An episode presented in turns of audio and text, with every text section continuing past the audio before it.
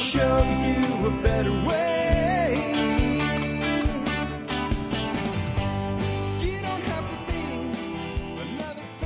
And we are live. Welcome, folks, to Outback with Jack, episode 3047. Uh, yeah, I got it right that time. It is Monday. We're back after a weekend. I spent most of my weekend, uh, doing some composting and quite a bit of it sitting on the porch in really wonderful weather. Uh, where this hoodie that I'm wearing indoors right now certainly wasn't necessary. It was so beautiful this weekend. Hung out with the wife and the dog and, uh, had some, uh, vodkas and sodas and it was a good weekend. And now it's like 41 degrees outside. I woke up this morning and it was like 34 or 35 or something like that. I think winter is giving us one last blast. And if you were on Twitch watching us and you saw me chatting and they're like, what is he talking about? Now I'm talking to the people that are on YouTube. All of it feeds into my back office and StreamYard and I can actually see your comments and what have you. Uh, before I go live while you guys are chatting in the various chat rooms. So if you ever see me on Twitch and you're wondering who's he talking to, talking to YouTube people. If I, you ever see me on YouTube and I'm talking to, like, who's he talking to? Probably the people on Twitch. I do see your comments, those of you who watch the live feed on Facebook, but I don't think you see mine unless I put them up on the screen. I don't think they go back in and append into Facebook because it is a comment, not a chat like it is on Twitch and on uh, YouTube. So with that, kind of stalling a little bit, let people come on into the live stream after the live stream picks up. See the numbers going up there for us. Um, I do want to kind of say something about Twitch for those of you that didn't know what Twitch was. Um, I was prodded by not a lot of people, just, you know, a handful of people. Hey man, you should, if you're live streaming, you should be on Twitch. You should be on Twitch. And I always thought Twitch was like for gamers and stuff. And apparently it was, but apparently there's a lot more talk, uh, and live video on Twitch now than just around the gaming industry. They are owned by Microsoft, I believe, so they are not exactly friends of freedom. But they let me speak for now, so if you guys want to listen to me there and all I had to do was uh, click a few buttons, then uh, why not? Why not give people who who like what you do what they ask for when doing so is easy and didn't really cost me anything. And I was it took me a while to figure out how to get the videos on Twitch to archive, but I did that. And then I found out they archive for 30 days. And but if you're a Prime member on Amazon, uh, you can link your Prime account and it'll archive for 60 days. So anything I put on Twitch will be available for 60 days after uh, the stream ends. So Twitch users, there you go. With that, let's dig on into it. Here's what I've got today. Uh, back channel information I have. Uh, and confirmed with more than one source, and I've seen chatter about it on Twitter, etc. Putin has made an offer to the Ukrainians, Ukrainians to leave Ukraine, to cease the war and go home whether the offer is like if they take it, it'll it'll be legitimate. Uh, whether or not Zelensky or the Ukraine government will take it is up to be seen, but there is an offer. And it's strikingly similar to what I said would be the best case scenario uh, that you would get away with right now. Um, on that, I am tired of being told that I shouldn't trust the Russian media and RT. I don't trust the Russian media. We'll talk about how I don't trust any media, but in this case, I actually trust RT, you bet, better than I do Fox News or MSNBC or CNN because one has lied to me more.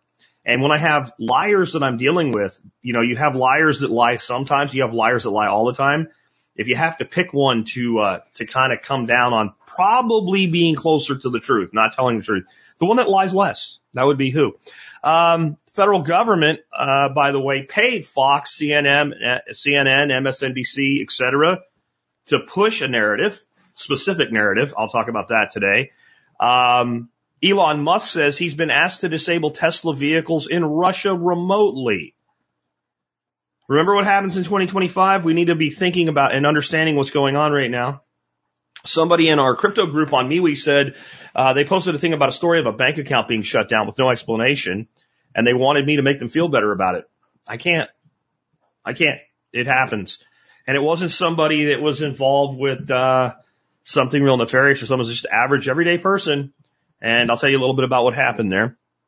Electric cars are supposed to be the solution to our oil crisis. So says the potato and chief Brandon himself. My question, if we could, if we could seriously turn up enough electric vehicles to make a significant difference in fossil fuel consumption in the next year, well, I'll, when we get to it, I'll tell you why that, like, even that is like ridiculous that that would happen right now. Um, where's the power come from without coal, oil, and natural gas? Where do we get all this electricity? Do we get it from a jelly bean field? We'll, we'll talk about that today. And then we're going to make a shift into, instead of talking about current events, kind of going into what we can do about things. We're going to talk about a massive food shortage that I do believe is coming. People are starting to buzz about this. But I think there's a group of people that are going to get most hurt, hurt by it. And it's probably not the people freaking out the most about it right now. The semi, what I'm, I have to come up with a new term. Maybe you guys can help me with this today. What do you call a prepper that's not a prepper? What do you call the preppers that are always telling you to be prepared and they're always in all the prepper groups and they're in the prepper chats and they occasionally post a picture or something or two, usually their gun or their ammo or their new chest rig or whatever it is. But whenever a crisis hits, they're the first ones to freak the fuck out. Uh, Tom says it's a bitcher. Yeah, but I want a, I want a more technical, technical term. I think that's a very accurate posers. Posers. Is there a way we can combine the word poser and prepper? Preposer or something like that? I, we need a word for these people. Um, because apparently they're the ones that are always telling you to be prepared, but they must not be prepared if every prep tender from James Richer that's it. Prep tender. That's going in my notes right now so that I don't forget that one. Uh, definitely. Prep tender. P-T-E-N-D-E-R. Love it. James, you win. Ding, ding, ding. What do you get? I don't know, but that is, that is bang on. Prep tenders are freaking out. Uh, the prep tenders may deal with some empty shelves and stuff like that. I think we all will. Rising costs, etc. But there's a group of people in the world who are going to get hit much harder than this. They've already been kind of the hardest hit people with shortages uh, because of the COVIDs and the pandemic. No one cares. No one cares. Maybe if they held up a Ukrainian flag, somebody would care. I don't know. Uh, but on that, we're going to move into. If you ever heard of a canned hunt, a canned hunt is when you go hunting like on a preserve and basically you drive around and pick an animal and shoot it. I'm not a big fan of this. I do like to hunt exotic game. Uh, I have a ranch I hunt down in South Texas. It's 25,000 acres and the exotic game on it are actually more difficult to hunt than the whitetails. Um, and so I will do that. But what if some of the canned hunts, which is again, basically you go out and shoot an animal that, that doesn't really run away. I wouldn't call it hunting, but what if it's the new way to get meat affordably? Does that sound crazy? Wait till I tell you what I found this weekend and just my thoughts on it on an ROI for dollar for dollar, especially with the inflated price of meat. Uh, so if you saw the hunting in the pre-canned notes, that's what was coming. Uh, my new old method, new slash old method of comp- composting, is it a Johnson Su bioreactor? It's very, very similar, but it's not where the idea comes from itself. We'll talk about that, what I do and what they don't do. The problem of not knowing what you don't know and the story of cutting with regular pliers. Any of you see my little two minute video this weekend while I was composting about how you can take a plain old pair of cheapo $2.50 uh, slip joint pliers or any good pair of them either. And then you can cut wire with them and not some funky way, like the way they're actually designed to do it. A lot of you probably knew that, right? You probably knew that, but, but did everybody know that? And, and how does that fit into not knowing what you don't know?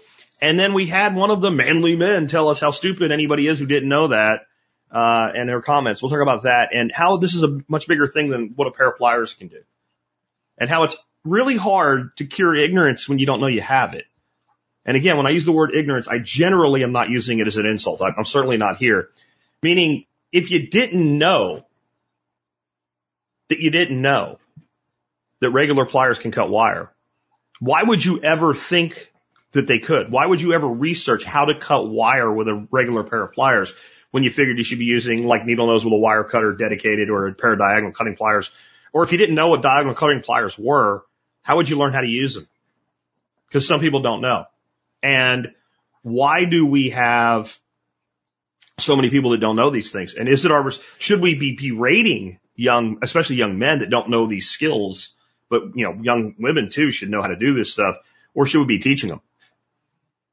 And how can we teach people that don't need to know they need to learn? We're going to have a little bit of a conversation on that. We're going to talk about why I feel any truly regenerative or even sustainable future has to have aquaculture, and it's why I'm so big on teaching it. And we're going to finish up with, with all these bad things in the world, how if you own as little as a tenth of an acre and you're not producing some food with it, you're wasting one of the best assets that you have. And how spoiled we are in America that we allow that to happen. Most parts of the world, the ones that are going to get hit the hardest with these shortages, they're on this already. They know. So if you have anything for me, remember, if you want me to comment on it or answer a question, at least the first couple of words, all caps. Let's go into this. So Putin's offer leaving the Ukraine. There are times when I say this is a rumor. I would say this is still a rumor unless something has happened since this morning where it's come out officially in some capacity. I have not checked since then. I have checked with some back channel sources and this appears to be legit. Putin has basically said, if you want me to leave Ukraine, then this is what I need the Ukrainian government to do. Number one, recognize Donetsk and Luhansk as independent republics, which I said would be absolutely required. That that would be something that Putin would definitely, this is minimum. Now that this has been pushed this far, what you can expect to get out with. Um, amend the Ukraine constitution to prohibit joining any bloc. In other words, declare the nation officially neutral. Be Switzerland. It, it's kind of what we say. Now, I don't know if the Ukrainian government would be willing to amend its constitution. I'm not saying they should or shouldn't do this. I'm just telling you this is what the offer is, best I can tell right now. Um, but Russia would, you know, whenever you ask for something, you generally ask for more than you are willing to take. So Russia might take some sort of formal agreement to that, or even something that's like, you know, we, we guarantee for the next 40 years or something. Who knows? And then this one I didn't expect. Um, but I guess it makes sense. And if you think about the totality of where we are at in the world right now, they also want Ukraine to recognize Crimea as part of Russia, which would be like telling China, hey, we need you to recognize Taiwan as an independent country. It's kind of the same thing, right? So if you're opposed to that, then you've got to balance your scales one side or the other of this, right? Um, I don't know. If you're Ukraine right now, it's a it's a pretty tempting offer. Uh, assuming that Russia would make good on its promises. One of the things though that I've seen, and this goes all the way back to the Cold War, Ronald Reagan said this. Every word, every time they ever gave their word, they kept it. And we were the ones that broke ours. Ronald Reagan said that shit, guys, not, not me. So Remember what I said when this all started, and I was called crazy for it, and a Putin sympathizer, and other kinds of bullshit like that, right? Um, that it w- would actually be in the benefit of Ukraine, if they're going to have a democratically elected government, to let Donetsk and Luhansk go. Because those areas right now, if you live there, you get to vote. You get to vote in elections. And they vote over 90% on the pro-Russian party side. So if Zelensky can make this agreement and just go, fine, we don't need to have this war, and it's been a war zone for eight years over there, guys. There's been people bombing each other back and forth, shelling each other, shooting RPGs with mortars inside them at each other for eight freaking years in violence, in vi- violation of the Minsk agreement, by the way, by our ally. You know, the side that's on our side, they're the ones that are mostly violating that. I'm not saying the only ones, but you cut them loose. There's not a lot of value there. There's not a lot of money there. And you basically would sway the elections from this point forward to be pro-Ukraine national. So you don't lose much. And if you actually want what you say you want, you gain a lot. Um, amending a constitution is a big deal. It's not something any nation does lightly, usually anyway, but some sort of agreement, some sort of formal agreement. We won't join NATO. Now, what I wasn't able to figure out is what does Putin and his government mean by block? NATO is obvious. Is EU membership considered block? Or would it only be a treaty alliance, not something like, and so I think that Ukraine would have a much more likely willingness to say we won't join NATO now because they feel like we left them out to dry anyway. Like what good would it really do? There might be some of that sentiment there, but they're really pushing for EU membership. And there's a lot of advantage. See, this is what pe- this is TV will never tell you this. There is a massive amount of oil and gas, well, really gas in Ukraine. Okay. There's a massive amount. We all know that because of Hunter Biden's cocaine money and shit, right?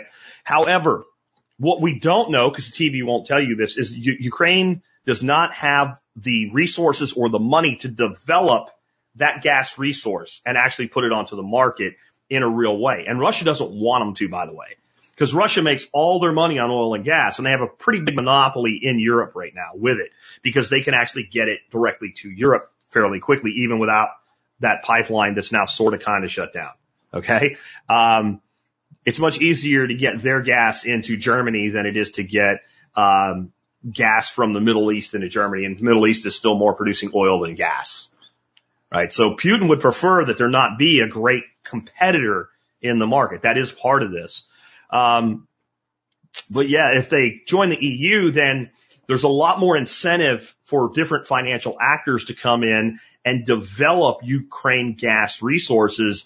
But giving up Crimea has really put a problem on that too, because a lot of the gas that they can develop is actually offshore, including a lot of it that's off the Crimean shore. But where things are right now, it could all still happen if they can be in EU. So do, does, would the Russians permit an EU entry in lieu of being told we, we commit, we will not join NATO and maybe NATO making a statement, we will not take Ukraine, right? Maybe. I don't know.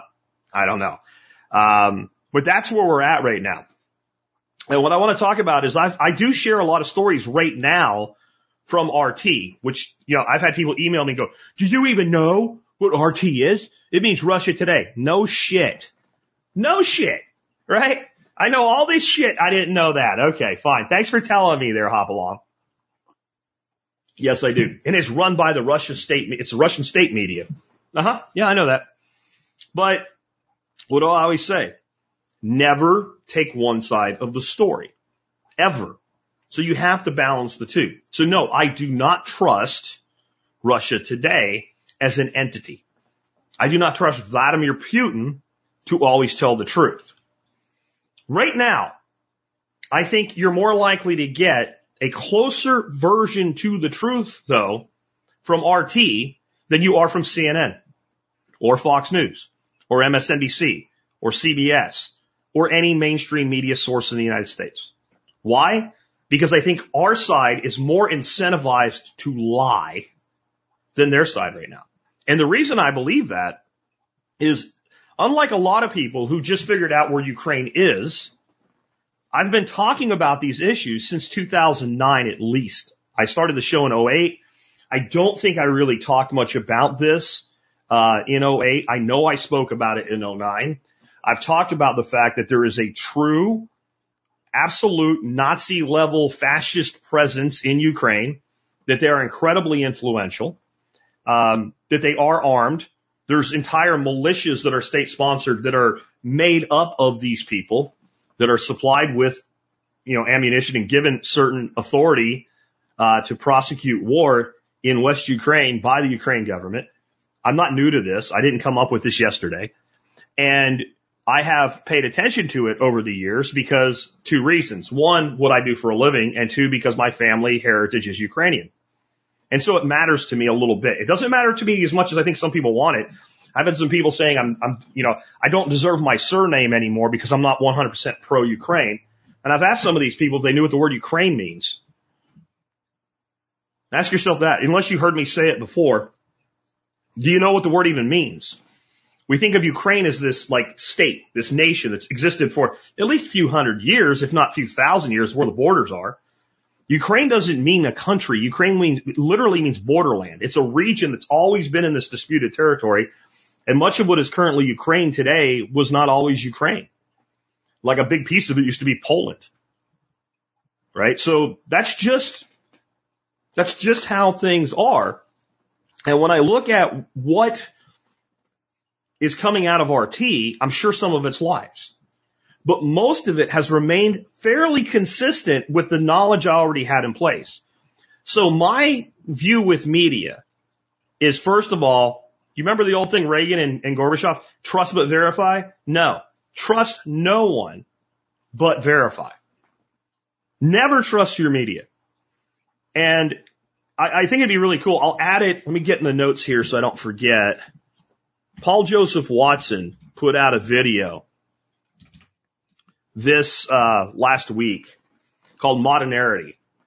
And it just shows what a complete and total cluster that the entire West has become. How insane, how suicidal we're behaving as a society. I don't even know that we can recover. And when I watch that, I go, you know what? There wasn't one thing in there that he made up. In fact, it's all clips of just us doing our own stupid shit. It's like 12 minutes long. It's actually hard to watch, but maybe you should.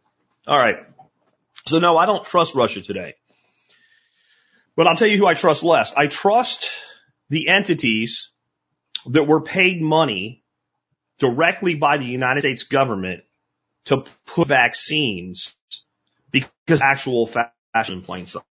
Now, I want to be what I mean by this.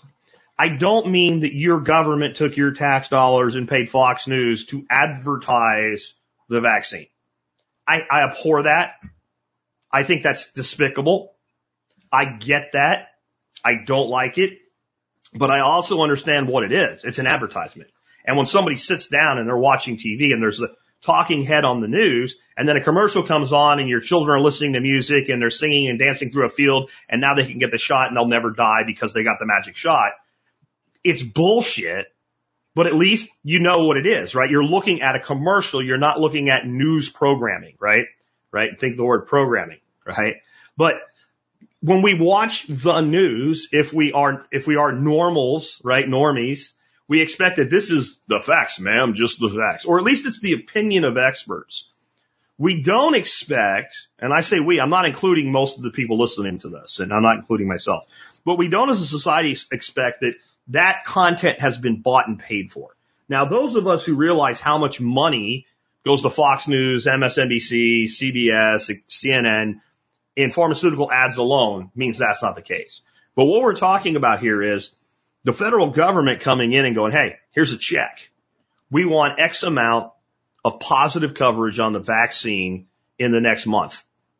And the agency going, okay, done. Basically taking news programming and it's actually a paid, bought and paid for informational without the freaking disclaimer. So do I trust Russia today more than that? Yeah, how do we know this? Because uh, the Blaze Media, Glenn Beck's organization, uh, obtained this information through a FOIL request. And I'll try to add that to the notes today. I don't have slides for you today. I don't have examples. I don't have a lot of uh, sourcing done today. I didn't have time today. I just put together the outline uh, based on the information I obtained over the weekend and uh, and put today's show together. So I'll have to add some of this stuff. Uh, this is confirmed. Elon Musk says, so I don't know if it's confirmed that it happened. It is confirmed that Musk stated it.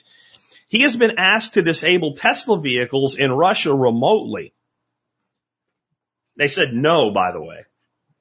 So somebody, whether it was our government or European government or the Ukrainian government or some conglomerate or some group of NGOs that are actually GEOs, NGO means non-government organization a lot of the NGOs might as well just just say we're we're an arm of the United States government or the European Union government.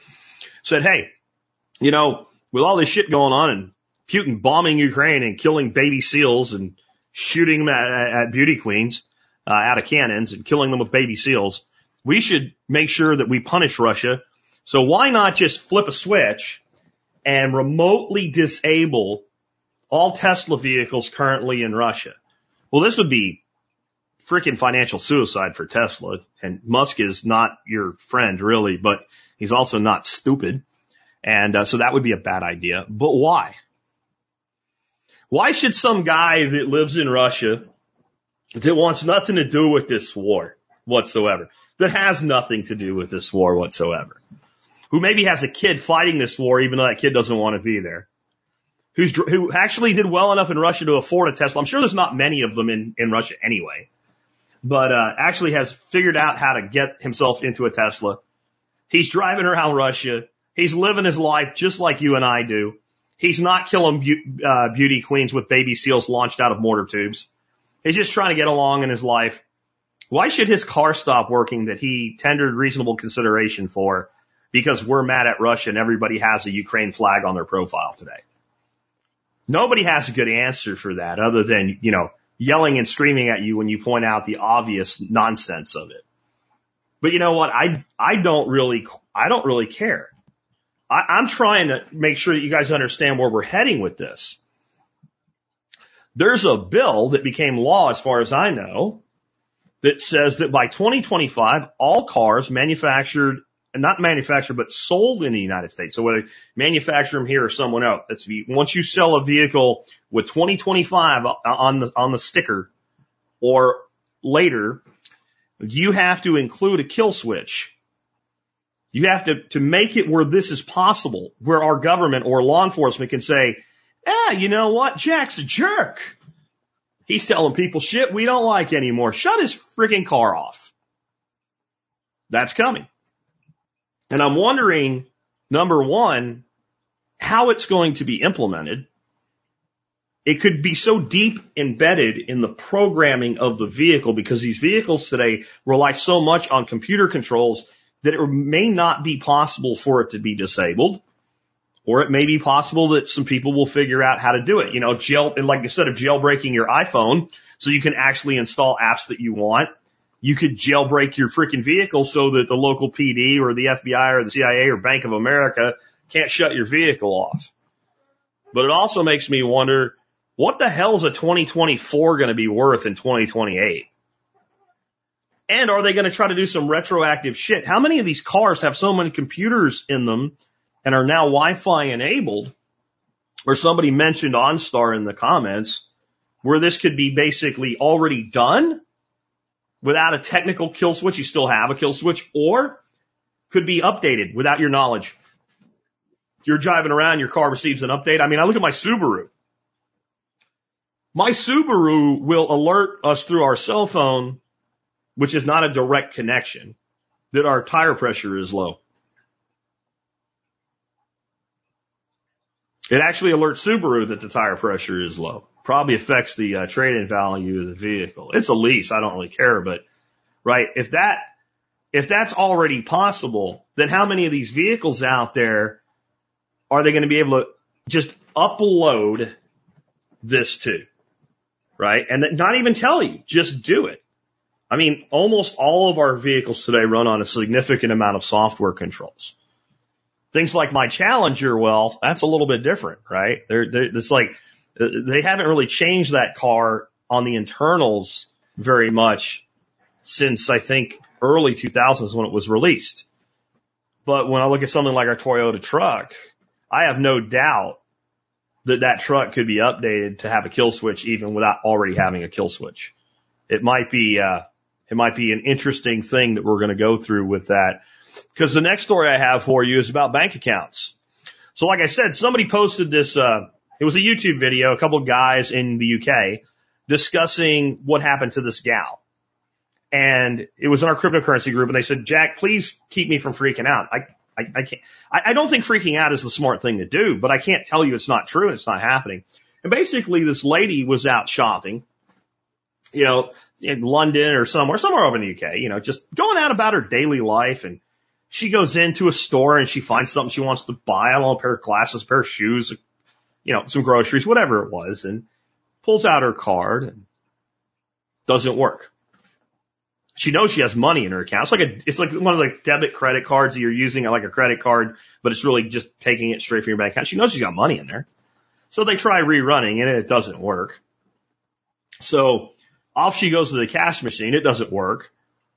So off she goes to a second cash machine. It doesn't work. So off she goes to the bank and the teller is trying to figure out why it won't work and she can't figure out why it won't work. And finally they get the manager involved.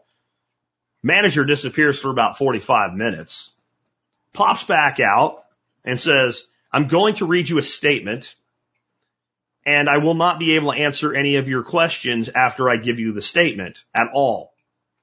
So the statement is basically, we have locked your bank account in accordance with some government bullshit that they're allowed to and you're screwed it, it's, it was a little bit more word salad than that, but basically that's, we have locked your account.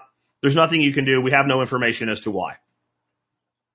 So a month or two goes by she's trying to survive without a bank account. You know, she's getting paid into her bank account. And, uh, finally the, the bank says, well, you do have money in the account and we're, you're, it's staying locked, but here's a check for your money, which sounds pretty good until you're on some list where you can't open another bank account and you have a worthless piece of paper that will never, no one's going to cash it for you. No one's going to take it. Or maybe you can get your brother-in-law to cash it for you for 10% or something, but then does he really want to do that? Because he's worried that because he's now associated with you, they'll lock his account. This kind of crap is happening, folks. It's happening all over the world, especially the developed world. Why do you think one of the reasons I've told you to get involved with cryptocurrency and to never hold your coins on an exchange long term? Use a wallet at minimum, a software wallet like Exodus. Better as you increase your holdings that you use something like a hardware wallet, like a Trezor or a Ledger Nano or something like that. Why? Because there's literally nothing they can do about that. Now, that doesn't mean that if you have a couple hundred grand sitting in Bitcoin and they lock your bank accounts, you don't have a problem. It doesn't mean that everything you need to pay for is going to be something where somebody will take Bitcoin. What it does mean is you have an alternative. You have a problem. It's just not as big a problem as if you don't have that. Plus you have the long-term value, everything else, right? This is also why I say to keep cash. Now, people will say, well, they're waging war on cash. They're going to get rid of cash eventually. And I don't believe in holding too much cash because right now your cash is eroding at about 10% to 20% per annum. You decide. So you got 100 grand in cash. Best case scenario, it's worth 90 grand the end of this year. I think we're going to do way worse than that. So you can only hold, it's, it's, as I said, there's an opportunity cost in holding cash. It's an insurance policy. When shit like this happens, at least I got something. And if there's some sort of big opportunity, I have this immediately liquid asset that I can spend it on. But they're going to ban it. Well, when they ban it, then we'll worry about that then, right? They're not going to one day you can use cash, next day you can't. There's going to have to be some sort of transitionary period. And, uh, that's just going to, like, that's how these things are always done. So guys, if you're not taking this seriously, I, I think you need to. And I think we're this close. And for those on the audio only, I'm holding my fingers about an inch apart. I think we're this close to this becoming really widespread and the wrong person in the wrong place of power simply making lists of people and shutting off their access to funding. Or saying, if you want to keep access to your funding, here's the things that you're going to have to do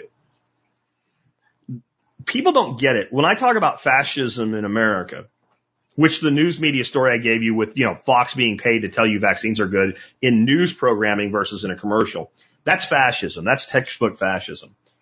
But people always look at, well, fascism is this totalitarian level of control, right? So when they don't see, you know, incinerators and people being, you know, executed in gas chambers and incinerated like the Nazis did, they don't see fascism. They've been They've been uh, so conditioned that that's what fascism is, that they don't recognize it. They do understand the word totalitarian control.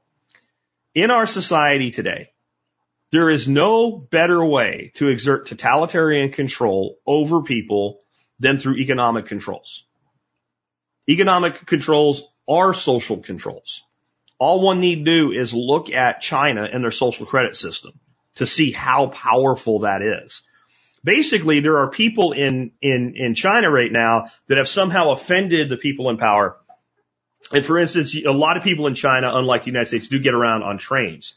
And there's classes of trains. There's like trains you'd be happy to ride on and trains you really wouldn't be. And they go to the same places. You know, think, think like back during the Titanic, like first class and third class, like that. And if you've offended the wrong person, the main reason you can't ride in first class is even if you have the money, your money won't work to buy the first class ticket. This shit's coming, guys, and, and we need to take it seriously. And crypto is one of a multi-pronged strategy toward having assets that are tradable if it happens to you. Precious metals, yes. Real estate, yes. Can they seize real estate? Sure. It's a little bit more complicated though than just flipping a switch. And one of the things that we, we really have to understand here is it is inevitable that when they create a system like this, even if the people behind it attempt to use it for good, it will inadvertently be used for bad, right? And I'm not even talking malice. And what I mean is there are people that decided, well, you know what I'm going to do? I'm going to go take an airplane trip somewhere. So they buy a ticket and they go to the airport and then they go to get on an airplane and then they're told you can't get on the plane. and then it takes a lot of rigmarole and shit to find out why I can't get on the plane. But in, in the end, you find out, well, that person's now on our terrorist watch or no fly list or something like that. And this has happened to people where it turned out that the, uh, the parent could fly, but the kid couldn't. And the kid's like seven year olds. Seven year olds on a terrorist watch list seven year olds on a no fly zone, no, no fly list. Why? Had the same name of somebody that actually was on the no fly list and there was an error. Sometimes it takes years to clear that error up. So even if you don't believe in the malice of this, the fact that they're building a system with which to do it, which already exists, they're just formalizing it and making it more universal, means that even if it's never completely turned against people, you could be the one that draws the short straw in it or the black rock, if you know the story of the black rock. All right. So I have another question for you guys. The potato salad in chief. Let's put, let's put up our banner for the potato salad in chief, right? Let's go, Brandon. If somebody's asking me for solutions, we're going to talk about solutions in just a moment here. But the potato salad in chief, let's go, Brandon. You know, and we're full on with let's go, Brandon today, right? Right here, right? Let's go, Brandon, with the cat in the hat and the, and the AR. Let's go on John Willis's uh, shirts. Um, he says that this is a short-term problem. The price of fuel. It's a short-term problem because we are aggressively transitioning cars in the United States to electric vehicles. Okay, great. I'm not a pessimist in the general concept on this. I've been saying that by 2030, most vehicles will be electric in the United States. But I have a question, and this is a serious question. I'm not just being a dick here. Where's the electricity going to come from to go into the car to make the car go down the road? Right? Where, where is it going to come from? Well, Jack, these new electric vehicles, you just plug them in to the outlet and the power comes out of the outlet. Oh, okay. Maybe I wasn't clear enough. Okay. Where does the power that comes out of the hole in the wall or at the charging station come from? Jack, it comes from the electrical power generation, uh, you know, plant. And it goes through a bunch of substations and shit. And then it comes out of the hole and it goes into your car. Okay. Maybe I'm slow. Okay. Now, what do the people that run the power generation plant use to make the energy? I mean, if we were smart enough to actually be developing clean, safe, modern nuclear power plants, I think you'd be on to something big time. I think there's your, there's your bridge, your bridge from a, a, a, a society that primarily runs on fossil fuels to one that runs on much cleaner energy sources is nuclear. And no one seems to want to do that. Okay. Oh, I'm just going to go back to, to just for a second. We're rewind. Right. Back to all the bullshit lies coming out of Russia. Did you guys see over the weekend? Putin bombed a nuclear power plant. No, no, it didn't happen. Satellite images showing all the reactors completely untouched. Apparently there was a fire at a building that was part of the facility or whatever. Don't even know how it happened. And the geniuses on Fox News who were scaring everybody with, you know, a potential bigger problem than Chernobyl and uh, they're, you know, when, when kind of pushed to the point of like, well, why? Why would Putin, why would Putin bomb a nuclear plant with his own soldiers on the ground in a country he's attempting to occupy? That doesn't make any sense. Well, what, it, it, it would shut down over 25%, maybe a third of the country from power in the middle of winter and make them suffer. Oh, okay. Somebody's thinking a little bit. I'll give you credit for that. Good job there, guys. Good job, Tucker Carlson, who sold out on this one too, by the way. Um, but here's, here's the thing. I'm just thinking. How does the power get from the nuclear power plant to all the people that use it? It goes across these things called wires, and it goes through these things called substations. If you just wanted to shut the power down, wouldn't a hell of a lot easier, safer, and effective way to do this be just to knock out substations and high transmission lines? That'd be really easy. There's probably not anybody even defending them. You could probably do it with pretty low tech conventional weapons. Hell, you could probably send a couple, uh, Russians around with AKs just popping holes in transformers on power lines if you wanted to do that. No need to go blowing up a nuclear power plant. Anyway, I digress back to where we were. If we were willing to actually develop and, and modern nuclear technology is incredibly safe, then we would have a great bridge to this world of renewables and electric based equipment because electric cars are better in every way conceivable than fossil fuel cars from a standpoint of technology, other than they're easier to put a kill switch in, I guess, but they're going to do it to them all anyway, except for the lack of power and the cost. So if you could solve the lack of power thing, scale will, will fix the cost, right? Scale will fix the, you're like, how are people going to be, I saw an article, how will people be able to afford them? Well, when we're building them all as electric vehicles, they'll be a hell of a lot more affordable. That's called economy of scale. I know some of the kids are slow. You probably have like you know, modern economics degrees, but you don't understand that like AOC, right? So, uh, yeah, but yeah, wh- where are we going to get all this electricity from in the, in the interim? And the answer is even if we manage to do this, what happens to an electrical grid when we have severe winter or severe summer weather every day? That's essentially what you're doing. So imagine every car on your street plugs in a high draw charge every night to their vehicles. Now, long term, this is all solvable. The vehicles actually can become kind of like power nodes themselves on a network and power can go in and out and you actually get a more stable grid long term. That is true. We ain't there yet. And we don't have enough generation capacity for this to work in 10 years fully, let alone short term. To me, short term is like six months. Jack shit ain't gonna happen in six months. You wanna know why? They can't build cars.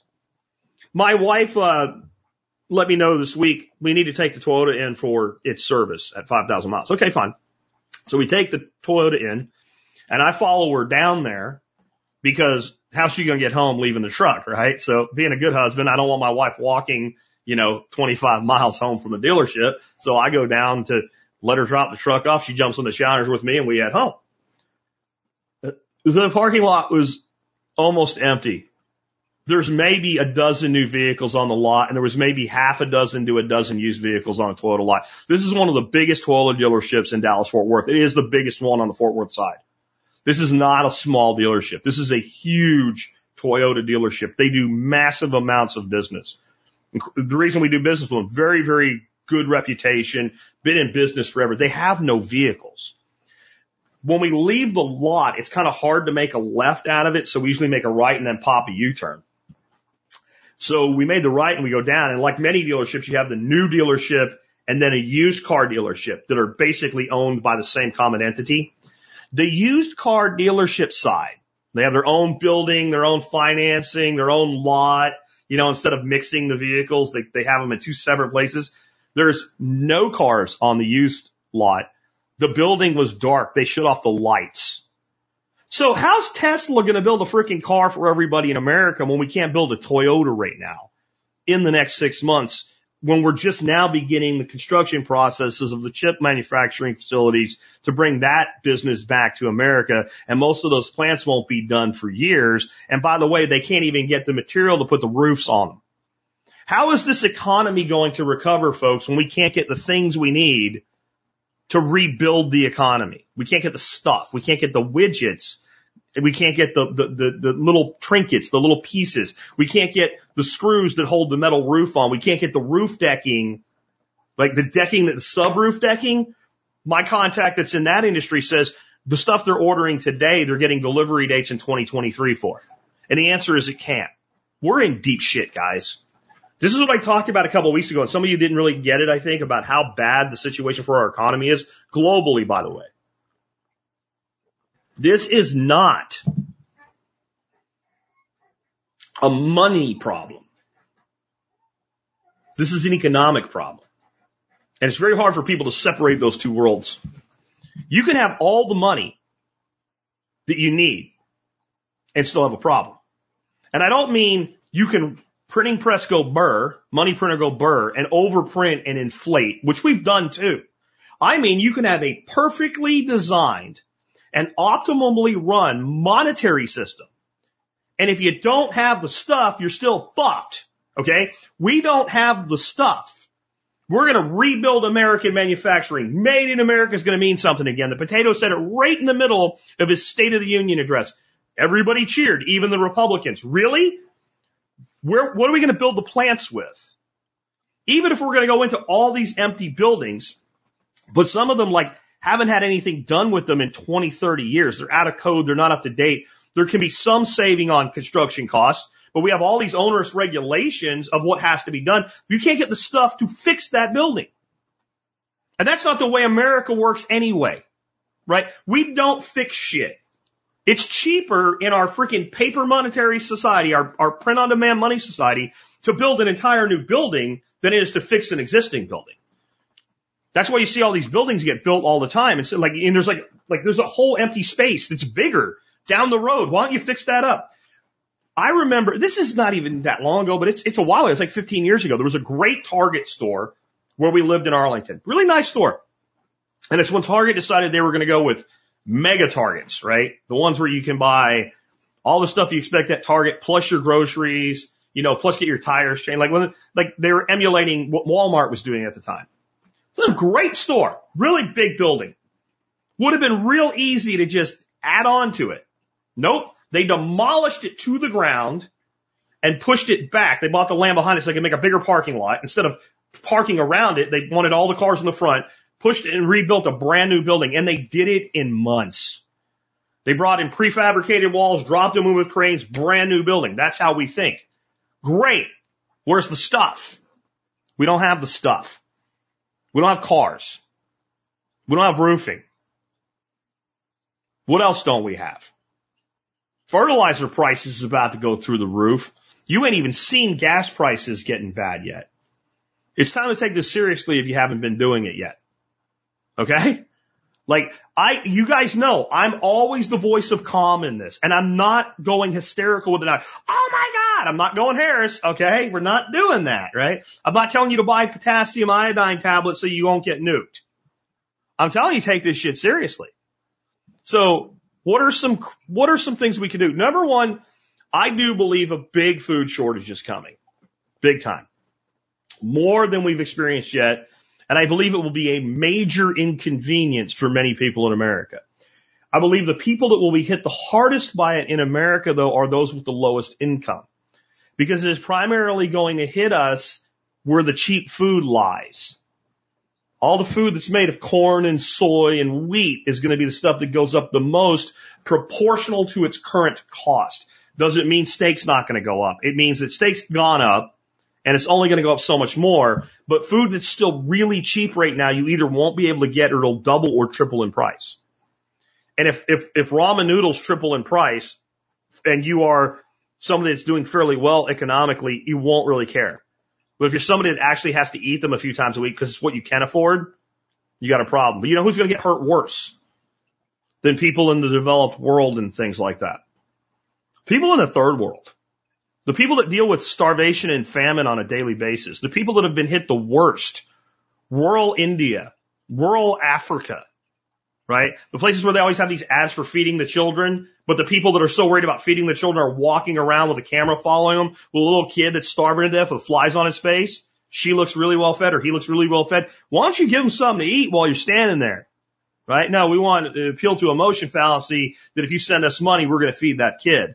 We all know they're going to keep about 70% of that money for themselves and they're going to distribute just enough to give legitimacy to their nonprofit and not pay income tax.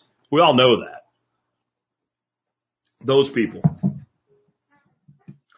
This, however, may be one of those times where a lot of those people are better suited to get through this than some of us are.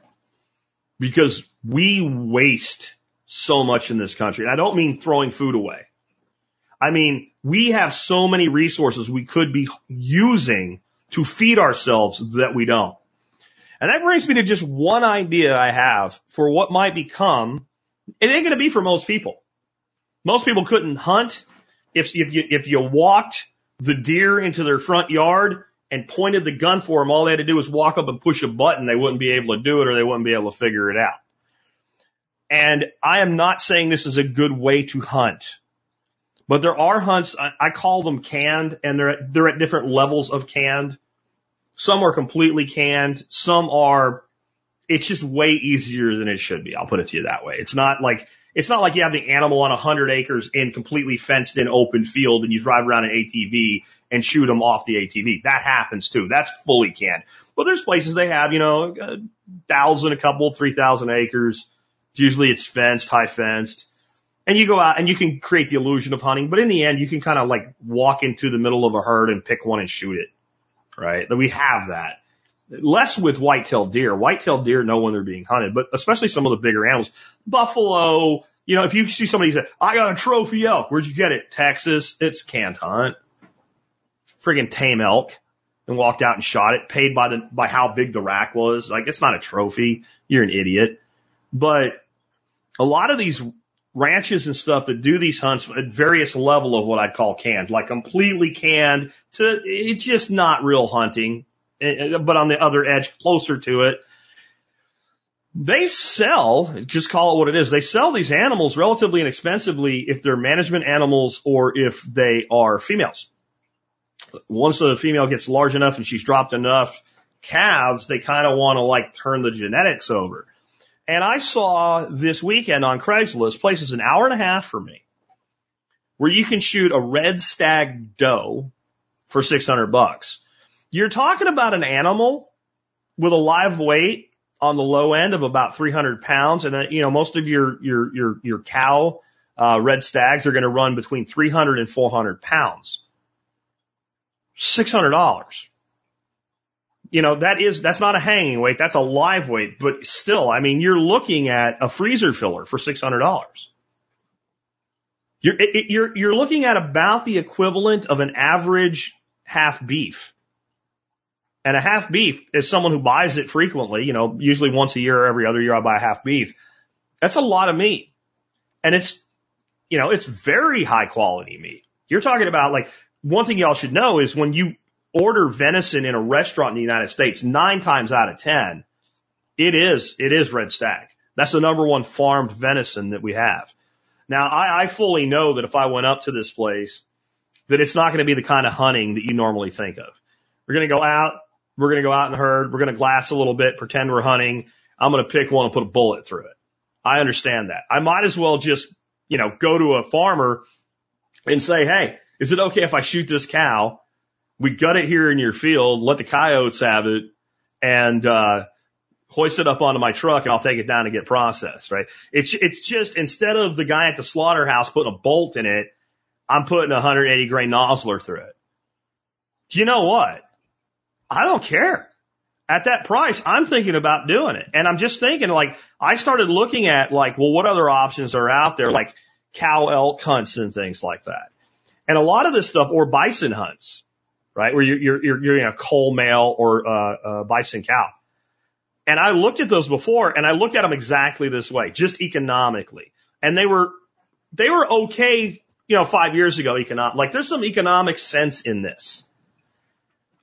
When I look at the price of meat today, 600 bucks for what's probably going to net you 150 pounds of red meat. Go do that at the store without buying the cheapest, nastiest, low end ground beef you can get. That is a pretty decent financial ROI. And I'm wondering if more things are going to happen like that. And we'll see. We'll see. I don't know, but it's just something that like the big reason I wanted to bring that up is not everybody go do that. I want you to start thinking differently about solving a problem. How many of you, if you'll say so in the comments, would have even thought about that? Not, oh, I'd go hunting and shoot a deer, but to actually go to a game ranch, pay to hunt, half-ass hunt, but end up with this huge meat yield for less than you can buy the meat in the store? Would you even have like considered that? And if you did, if you wouldn't have, say no.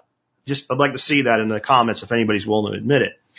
Because it makes me think of when COVID started And I had people, and I never said this publicly back then because I didn't want to create a rush on it. But people back then were emailing me and saying they're freaking out. They should have done more to prep and they wanted to lay up like wheat or barley or like that. And when they went to Honeyville or wherever, it was all sold out and they couldn't get any. And individually, what I responded with was, have you checked the homebrew store? Because they got plenty of barley. They got plenty of wheat. 50 pound bags. Probably have a homebrew store in your own backyard. You can drive right up there and buy three or four bags of it right. I'm not saying you should. I'm just saying if you really want some, you can do that. Or why don't you go to the, the feed store and buy, you know, seed quality wheat or seed quality barley? They'll sell it to you and they had plenty of it, even in the middle of it. Or go to a restaurant site like Webstaurant.com and there was plenty of food available you could order and have shipped right to your house with very low shipping. And it's a restaurant supply website, but they don't care if you're actually a restaurant or not. And it is going to be this type of thinking that's going to help you thrive through the shit that's coming. Those two things are not things you should say, oh, I'm going to do that. You should start to evaluate these, these various shortages and crises with a different lens. What can I do about it? Um, next, we'll go to something totally different. One thing you can do is grow food, and to grow food, we need fertility. And I've been uh, talking about how I'm composting now. And people keep bringing up Nick Ferguson talking about something called the Johnson Su bioreactor. And I think the first time he really talked about it publicly was right here at my place on my back porch during a workshop. And I think it was last fall. And he was sitting there on the porch and he was kind of sitting like this with his fingertips with like his fingertips touching and in that kind of genial way that only Nick Ferguson can do was like composting is bad. And he kind of spreads his hands out in this motion. And the people listening like their face just sunk. Like what is he saying? Like Nick Ferguson saying not to make compost. And then a, a few things went back and forth. And he said all right let's rephrase that. Turning compost is bad. Working hard to make compost is bad and he proceeded to explain what a Johnson Su bioreactor was. And I sort of heard the conversation, but not really. And I've not paid that close attention to it. We did have a conversation at some point. It was Nick and I and J.R. Haley. And J.R. very astutely pointed out all that sounds like is a scaled up version of Jack's composter from the MSB. Now, if you're an MSB member, there are some uh, unique videos that only MSB members get in the MSB. There's not a lot of them. I, I was going that model when I started it, and I decided to build up the discount side more than the premium video side. Uh, back at that time, it was also a real chore to make videos and put them online without using a YouTube or something because of the file sizes and transfer limits and the kind of internet that I had. So I, I stopped doing it. I kind of view like hoarding information is not my thing. Putting it all out there is. But one of those videos, those early videos, is me building a composter from three trash cans and a system built around it. And what it really is is you take a hole saw and you make some holes in a garbage can, a tough made 32 gallon trash can like you can buy at Home Depot, Lowe's, etc. And then you take a piece of perforated pipe and put it in the center of it, and there's a little piece of pipe that comes in from the side, and that helps create an airflow. And I built that as a solution for people who would be dealing with what you call the half baked cake problem. So if you're trying to make compost and you have like a half a yard of compost and then you add like another yard of material after it's been running for a few weeks, you've got it out of sync and it, it doesn't stay hot and it doesn't work. Where if you just throw all your compostables, what I say is take your, your kitchen waste, get a little tub, put it on your counter, and when you're ready to dump it, grab a handful of leaves or wood chips and throw them in there together. Just like a composting toilet. Keep doing this till your garbage can's full right? Then your second can, you start your second can. By the time your second can is full, your first can will be completely done. Take your first can that's completely done and dump it into your third can. It doesn't need a pipe. It's finished and there's your compost. It's stored and you can use it as you need it. And then you have another one, be, you know, you move that one to the center, you take the first one, you start making it again. But the basic principle, if we have a round, high breathable containment system with a pipe going up through the middle of it, you know, Johnson Su's bioreactor does that, but it's not really a new thing. It, has been around for as long. I mean, I don't even know where I got the idea back then. And I, I, I built that for MSB in like 09, but I built the first one I made for myself in like 2003 or 4 when we first came from Pennsylvania back to Texas. So that's how long I've been using that kind of a technique. Now, this weekend, because people kept saying, isn't that Johnson Su? Isn't that Johnson Su? I had to honestly say, kind of hearing Nick talk about it back then kind of kicked my head back into it. And so I went out and did this thing. But is it Johnson Su? I don't know because I don't know what Johnson Su is. So I went and I watched Johnson of Johnson Su bioreactor build and put one and, and set one up. And the, and the answer I have to give is not really. It not it, it's very similar in theory, but it's totally different in practice and the effort required. So Johnson Su, the true bioreactor that they have PDFs on and videos on and all that stuff, it, it looks to me very laborious and very complicated to do. It's much taller than what I do. My my fencing I use on this is three foot. It's easy to take a wheelbarrow, two guys pick a wheelbarrow up and dump into it. Right? They have this complex jig they make out of rebar to hold the pipes in place while you fill it. Um, you're like on a stool or a small step ladder to fill it because it's so high. There's these five pipes that go into it. And then he takes concrete mixing trays, fills them with water, and soaks the batches individually, then strains them to wash them, then puts them in the buckets, then climbs them on this thing and dumps it in there. I ain't doing all that. I ain't got no time for, ain't nobody got time for that in my opinion. Will their compost be better than mine? Maybe. How much better? Probably not enough for me to do all that. Here's my procedure. I am using two pipes because I have two pieces of four inch scrap pipe laying around. And I'm out of four inch scrap pipe that's long enough to work. I would use four, maybe five in this. I take a piece of scrap fencing, I make a loop out of it about four to five foot in diameter. It's just whatever worked out was easy for me to move around. I put it down and I start cleaning out my chicken coop. I put the pipes in it. I let them lean against the side of the fence and I start dumping compostable chicken litter in there, chicken and duck litter out of the coop, out of the deep litter. I do this once a year. And I start building it up, and as soon as I build up even a couple inches, I completely drench it with the hose with a hose nozzle on it. I shut it off, and I keep doing that till I get about four inches of material in the bottom. Then I stand the pipes up straight, and I take a, a shovel or a hoe or something, and I pack the material around the pipe. Now the pipe stands up. I don't need a jig to hold the pipe up. It might tilt a little bit. It's no big deal. It'll be fine. And then I take flower pots upside down and put them over the pipe so when I'm dumping stuff in there, if I miss and I hit the pipe, it doesn't fill the pipe up. And I keep filling it up, and every time I get a little bit of space uh, added to it, I soak it down again. And I'm throwing other stuff in there as I go. I have a, a, a tub that I put where my chickens mostly roost, and I throw wood chips in it, and so it's concentrated chicken manure. So I'll throw a little bit of that as I go. I'll take some compost from an older compost pile and add a little bit of that as I go. If I got to take a leak in the middle, I take the bucket, I go inside the chicken coop so I'm not flashing the street, and I pee in the bucket and I dump that because it's a good Kickstarter. Stuff like that. Um, pond weeds, etc., that are laying around, I throw those in there as I go. And when I get it pretty much full to the top of where, where the pipe is, and I keep wetting it as I go, I stop and I let it sit for a day or two and I pull the pipes out, which apparently Johnson Su does as well because I really, not because I value pipe that much, but I don't have any other and I had to make three of these. Right? And once it forms for a couple days, you pull the pipe out, the hole stays open and you get airflow through it. They go from, you know, air temperature on the day you make them to about 140 degrees by a compost thermometer by the, the, the end of the second day. And then they slowly drop down in temperature. And to me, what I do is very easy. Not only do I not have to turn it, it's not hard to do the first time either. I don't know if it's as good. I think the pallet idea is clever. Um, if you look at my garbage can model, I actually used pipes in from the side uh, that went into the center pipe for that purpose. With what I'm doing now, I just throw it on the ground. That's not, I might add that in the future. I don't know. It'd be interesting I, I've used all my material up. I got three piles going, big piles, right? Probably close to a yard each.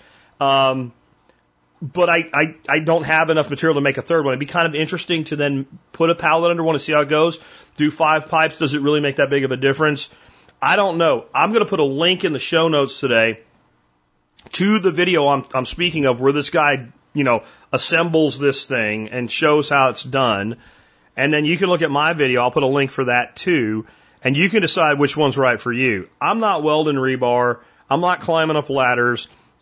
I'm not soaking a bucket of material at a time. I'm not doing all that. I'm not putting it down. I'm just going to say that when you claim you're doing a thing, you either are or you aren't. And I'm not doing what the Johnson Su people say to do. They're doing things their way. I'm doing things my way. There are some very common elements in it. And I believe both of them will work just fine. I just don't know that I want to put that much effort into it um, my, myself that, that, that they're doing. I, I, you know, I sit out there, I drink a couple beers, I listen to some music, I talk to the ducks and the baby chickens. It doesn't even feel like work. That's that's the way I want to do compost. So I'm with Nick Ferguson. Composting is bad if you mean building and turning piles and stuff. I don't want to do it anymore. I've, I've done enough of it in my life, and it wasn't ever really worth it in my opinion. Now, there was one thing I picked up from the Johnson Su dude that I really love the idea of. When you build one of these piles, because I've built systems like this before, you do get that high peak in heat and then you get a very slow dwindling on the heat. And I'm actually monitoring it this time because I'm thinking, boy, if you had a big enough greenhouse and you built one of these every three weeks or so, you could probably heat a greenhouse without doing anything complicated, just having it sitting in the center of the greenhouse. And at the end of the, the winter season, you'd have several yards of compost waiting for you. So I, I really want to know, like, how long does it stay above 120? Oh, there's two, there's two more things then. One is their method is they put a drip irrigation on a timer on the top and it runs for one minute a day every day.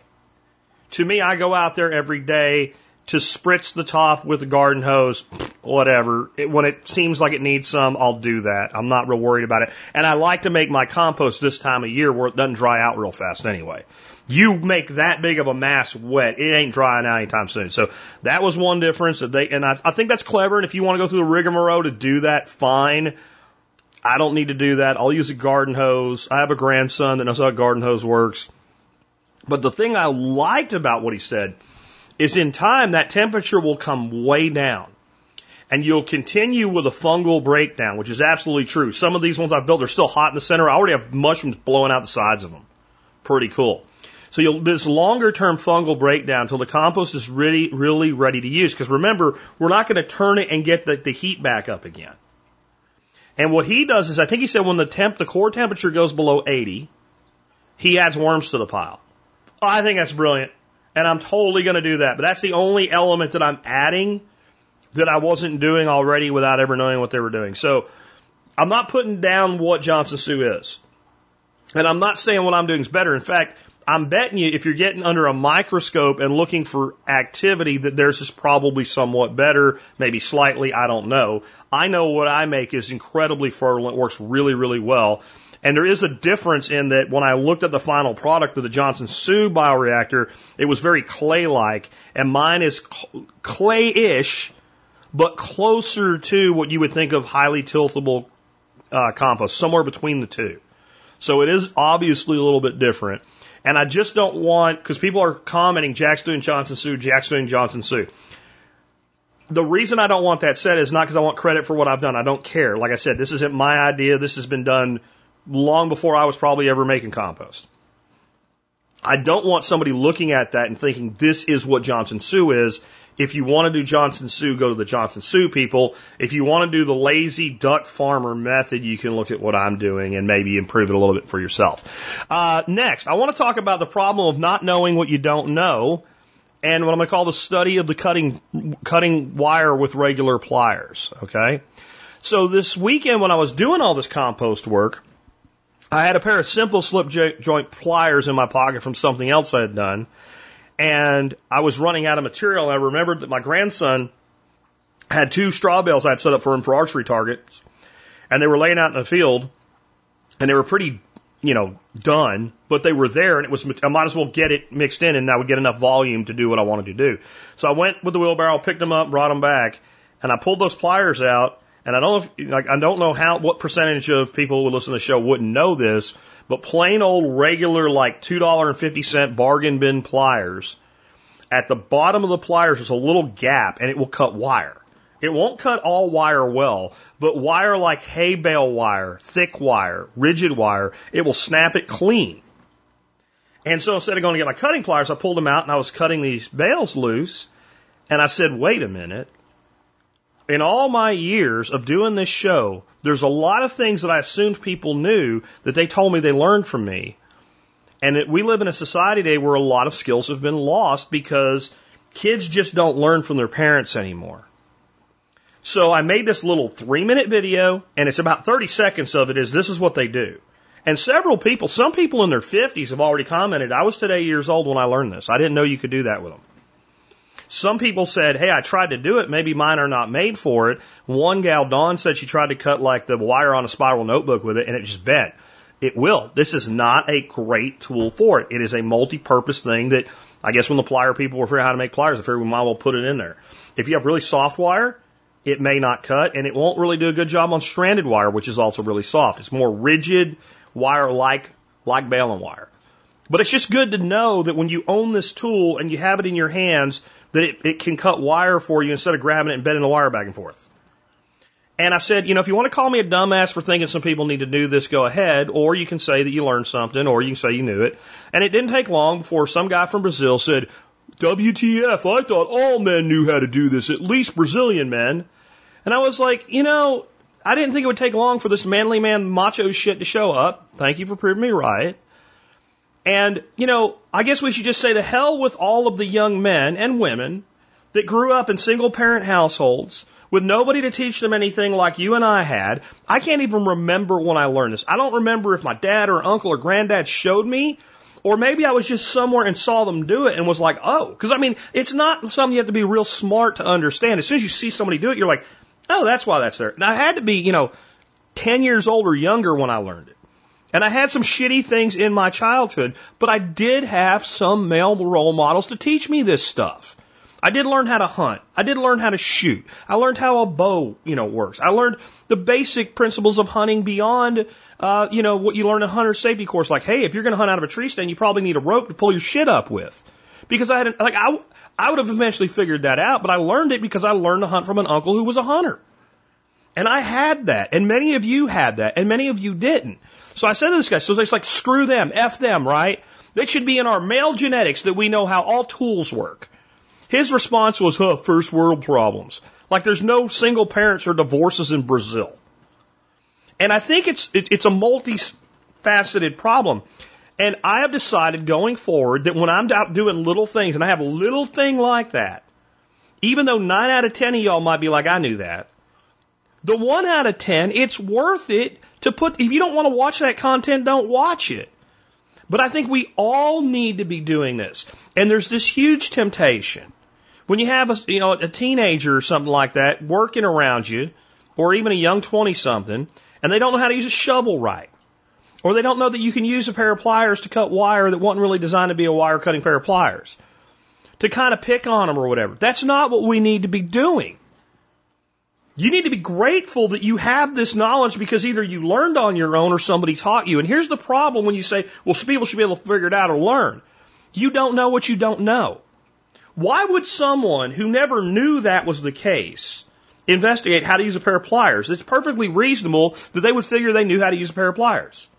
Here's another one. Somebody commented on this. I knew this too, but it was another one. I was like, yeah, you can cut chain, not huge chain, but fairly substantial chain with a pair of vice cutters. Vice cutters have that same little like cutting feature deep down in the notch and if you get onto a piece of chain and you kind of push till you can barely close them, right? And then open them a little bit and turn that tightener at, at the back a little bit more and go back down again and keep doing that. It's like a little mini pair of bolt cutters. You know what? That could save your ass knowing that you can do that. But if you didn't know that you didn't know that, how would you know? Well, here's what we have to start realizing. Those of us that have skill sets and knowledge, there's a lot of stuff that we just take for granted that people know that they don't know. We don't need to be afraid to teach it just because it's basic. You want to teach somebody how to build a friction fire? Great. You might want to start out with here's how to build a fire. I've seen grown ass men can't build a fire. And I've always been tempted because we come from this mindset of manliness, right? And skills, and men should be able to build a fire or whatever. But that's because you learned. What about someone who didn't? What about somebody's total instruction on how to build a fire, if they were lucky, was throwing charcoal in a grill, squirting a bunch of lighter fluid on it, throwing a match on it? Well, that person is fairly reasonable that they would think I can just take this dry wood and just hold a match to it. And what if sometimes it works? They don't know why it worked. They don't know there's a little bit of leaves in there. That acted like tinder and kindling, right? They didn't, they don't really realize that. Like, so now they're trying to light stuff that's too big or too green or whatever. So you teach them how to make a fire, then we can teach you how to make a friction fire. Because when you do all that work for that little hot coal, you kind of want to have a nice little set of, of, of tinder and kindling ready to go to drop it into, or you did all the work for nothing. And I think we need to do a better job, those of us that know these things, of helping people learn what they don't know and learn what they don't know they don't know. That's just my thoughts on that. Next, I want to talk real quick here about why I feel that any truly regenerative or even sustainable future must include aquaculture. And I'm talking about at like the neighborhood level. I'm not just talking about someplace down the street that raises trout in a bunch of trout ponds or catfish in a bunch of catfish ponds. In fact, that's probably the least desirable way to do aquaculture that we have. That's a monoculture aquaculture. I put in a bunch of ponds, I throw pellets in it, I raise catfish. It's actually much more profitable per, per acre than raising cows, by the way, and it's much easier. But it's still the least desirable way. When I talk about aquaculture here, I'm talking about the rich, traditional, deep uh, aquaculture that, that everybody did in, in, in, in organized societies for thousands of years and we're not really sure exactly when or how, but it was largely lost in Western society in Europe. There are still remnants of it. There's entire systems that are still being practiced in places like Hungary, where they're doing multiple ponds, and it's it's basically it's seeded and like drained and seeded and grazed one season, and then flooded the next and, and infiltrated with fry, and another one is harvested. So it's a three pond system. And there were complex aquaculture systems like that all over Europe. It never really came to North America. A lot of the native populations practiced forms of aquaculture. The most famous, but probably the most oversold, is the Chinampa systems in Central America and Northern South America. But one of the reasons I think it, it didn't really come here is by the time we really started to settle the Americas in, in, in real numbers, we had wiped out so many of the native population through disease. And that, by the way, was not an intentional thing. It was a consequence of them being exposed to diseases they had not developed any resistance from. So there was a remnant of those civilizations when we got here. So there was no one for, for us to learn these things from. And then the rivers, the streams, and the ocean were so full of fish, who could be bothered to farm them? It was just taken for granted that they would be there, and then they were over harvested over the years, and problems came from that. But we never developed a real aquaculture culture here in North America or South America, heavy one, that wasn't just raising fish in a tank or in a sterile pond. That came around when people started realizing they could make money on it. If you go to places like Vietnam or other parts of Asia like Cambodia and uh, Laos and and you know China, especially in rural communities, you'll find a lot of people with very small holdings, small backyards, doing aquaculture at the scale I do it or a bit larger. Almost all of them will be doing it by digging a hole in the ground, which God I wish I could do, but I just physically can't do here because of my rock bed. But this is, and it's completely integrated into their lives it is completely integrated into their gardens and it's a huge, it's a huge push toward biodiversity. It brings in so much. When you have a pond in your backyard, you start to see animals and wildlife and insects and things like that that you just don't see otherwise. It's an instant, you know, multiplier of biodiversity and interactions and edge.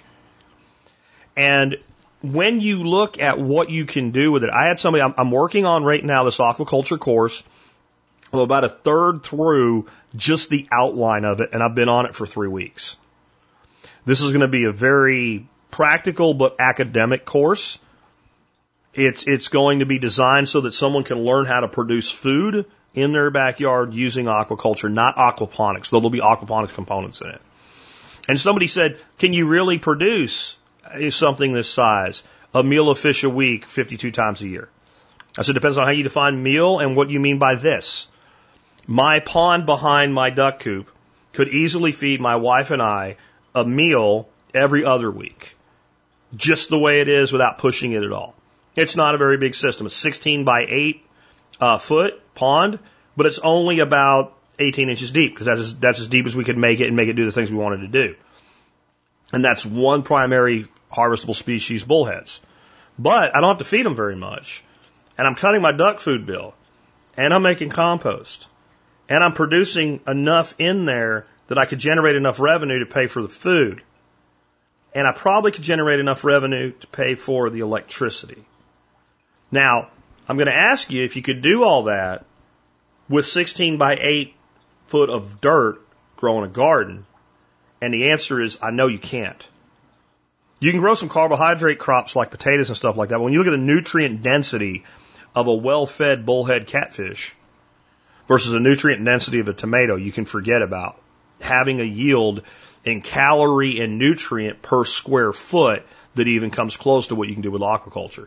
And now I can tie in all sorts of vegetative systems into that, plus increase my biodiversity. Last year, the big white tanks that are set up behind the building, if you've seen the video, there's three big, about four foot square white fiberglass tanks. They're, they're, uh, they're basically junk that was, you know, repurposed.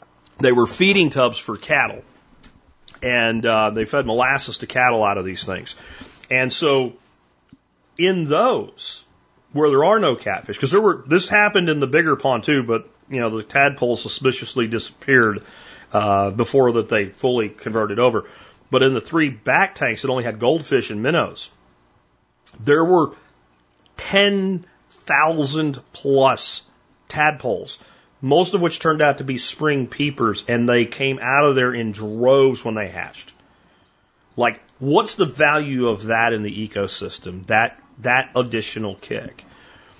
And so when I look at the history of aquaculture and I look at my results in playing with it, wherein as I could over the last eight years.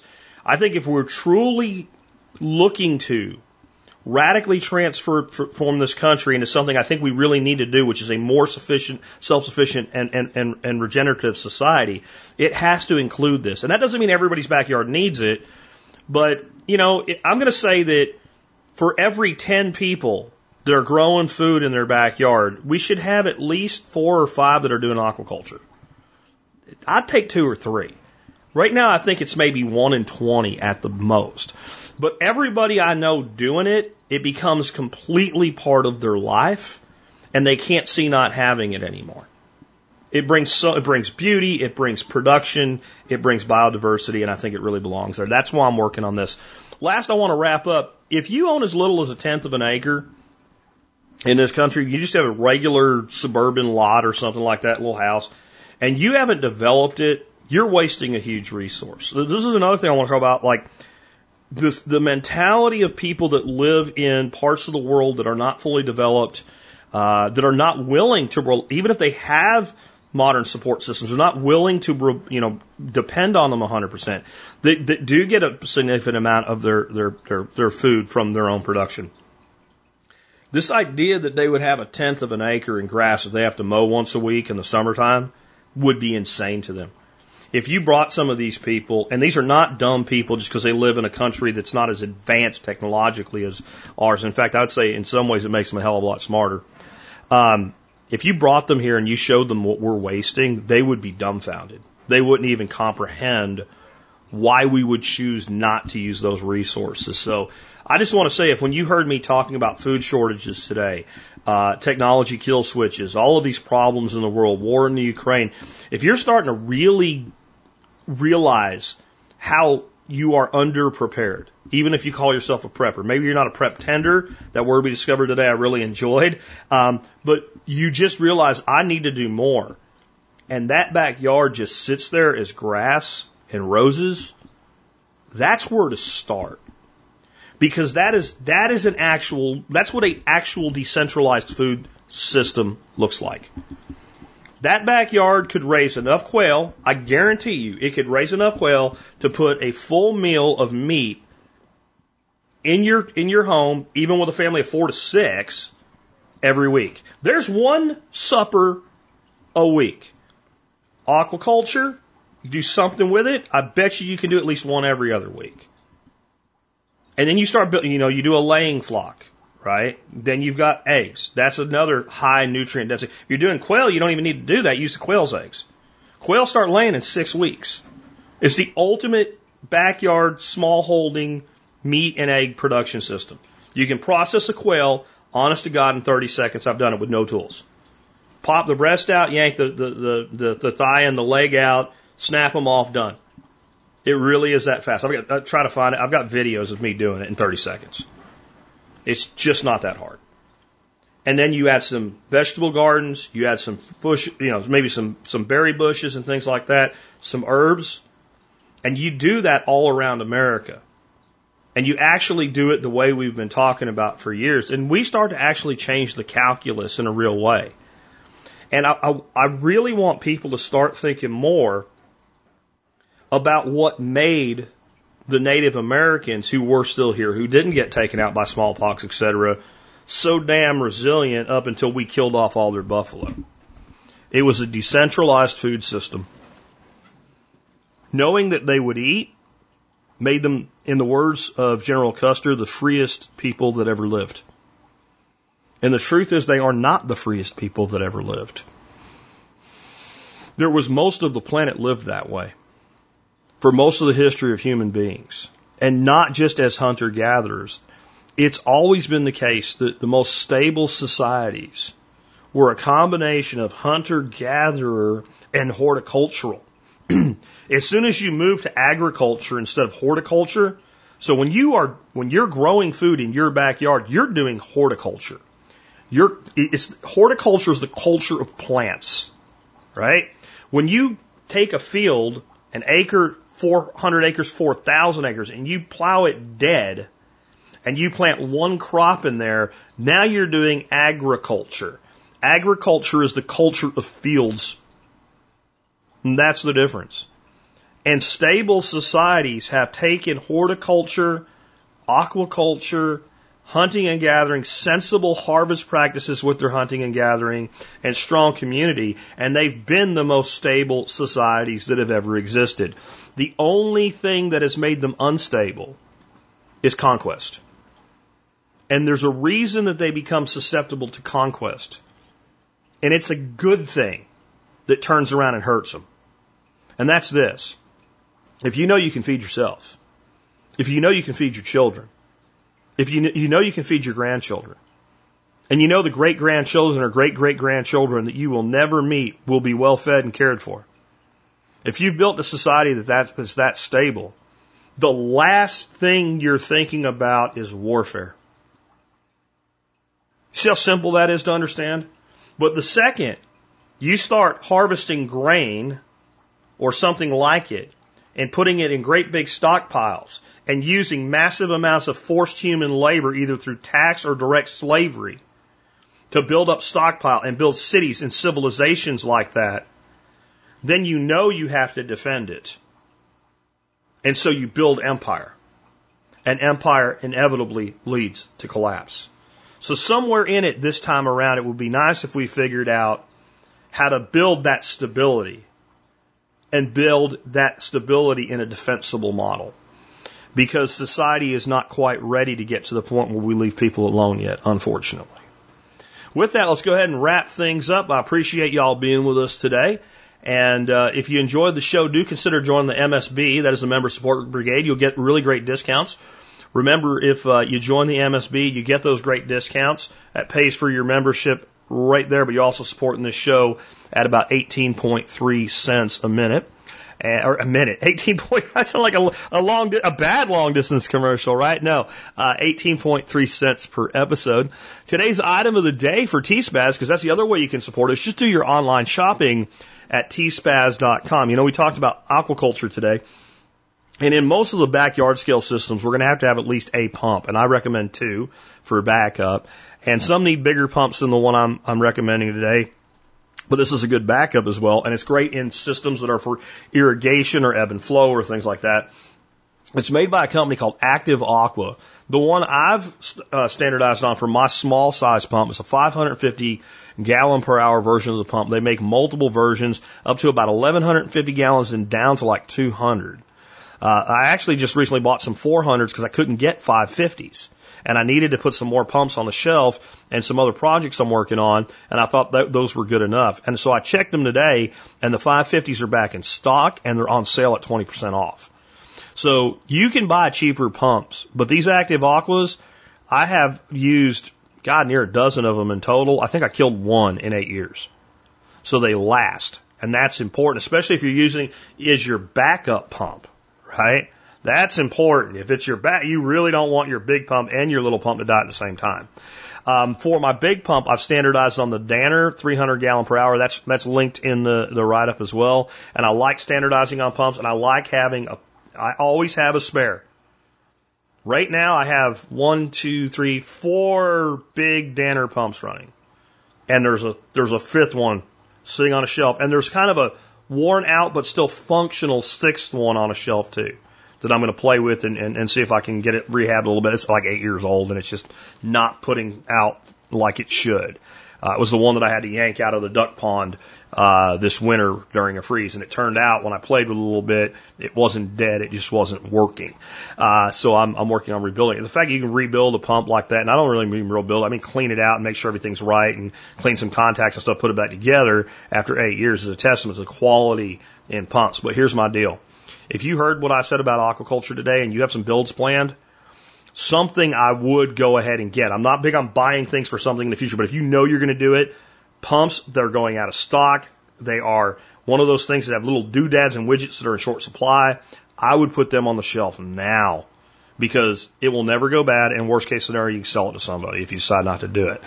With that, we've wrapped things up. Hope you enjoyed today's show. If you were on the live feed and you had to get the last bit of it here uh, on the audio version, I apologize for that. I wanted to say one thing too about the problems with Apple Podcasts. It looks like maybe we're on the road to a solution, but I put out an article today as well. Go to survivalpodcast.com, start scrolling down. If you're an Apple Podcast user and you're having to listen to some other way, you can go there and you can see a solution that we do have for you.